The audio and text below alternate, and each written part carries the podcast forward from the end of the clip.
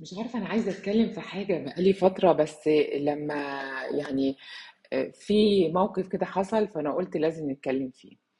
يا جماعة ظاهرة المصريين دول فاحشة عظيمة وشيء مقزز وظاهرة بنشوفها بتنتشر بسرعة جدا.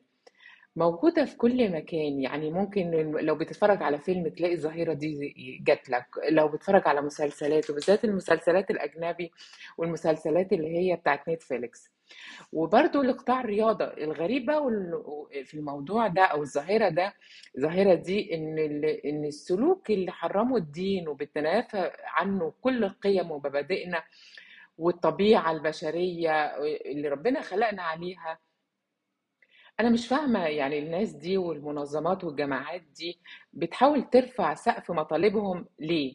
يعني ليه هم مصرين آه، يبقى عندهم مطالب وحقوق؟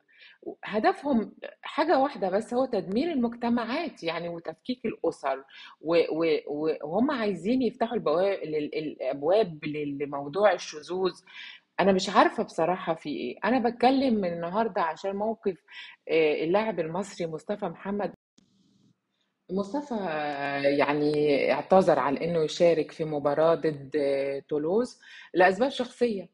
آه، وقال لهم قال لهم إن في دينه وتقاليده ما تسمحلوش إن هو يشارك في حاجة زي كده لأن لأن المباراة دي هيتبرعوا بيها لجمعية تدعم المثليين. فهو اعتذر عن إنه يشارك فيها. للأسف بقى لقيت رسميا إنه أتوقع عليه غرامة لرفضه المشاركة في المباراة دي.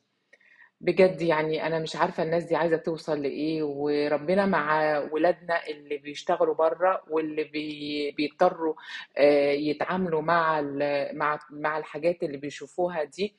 وربنا معاهم وربنا يحمينا ويحمي ولادنا من كل حاجة شر يا رب.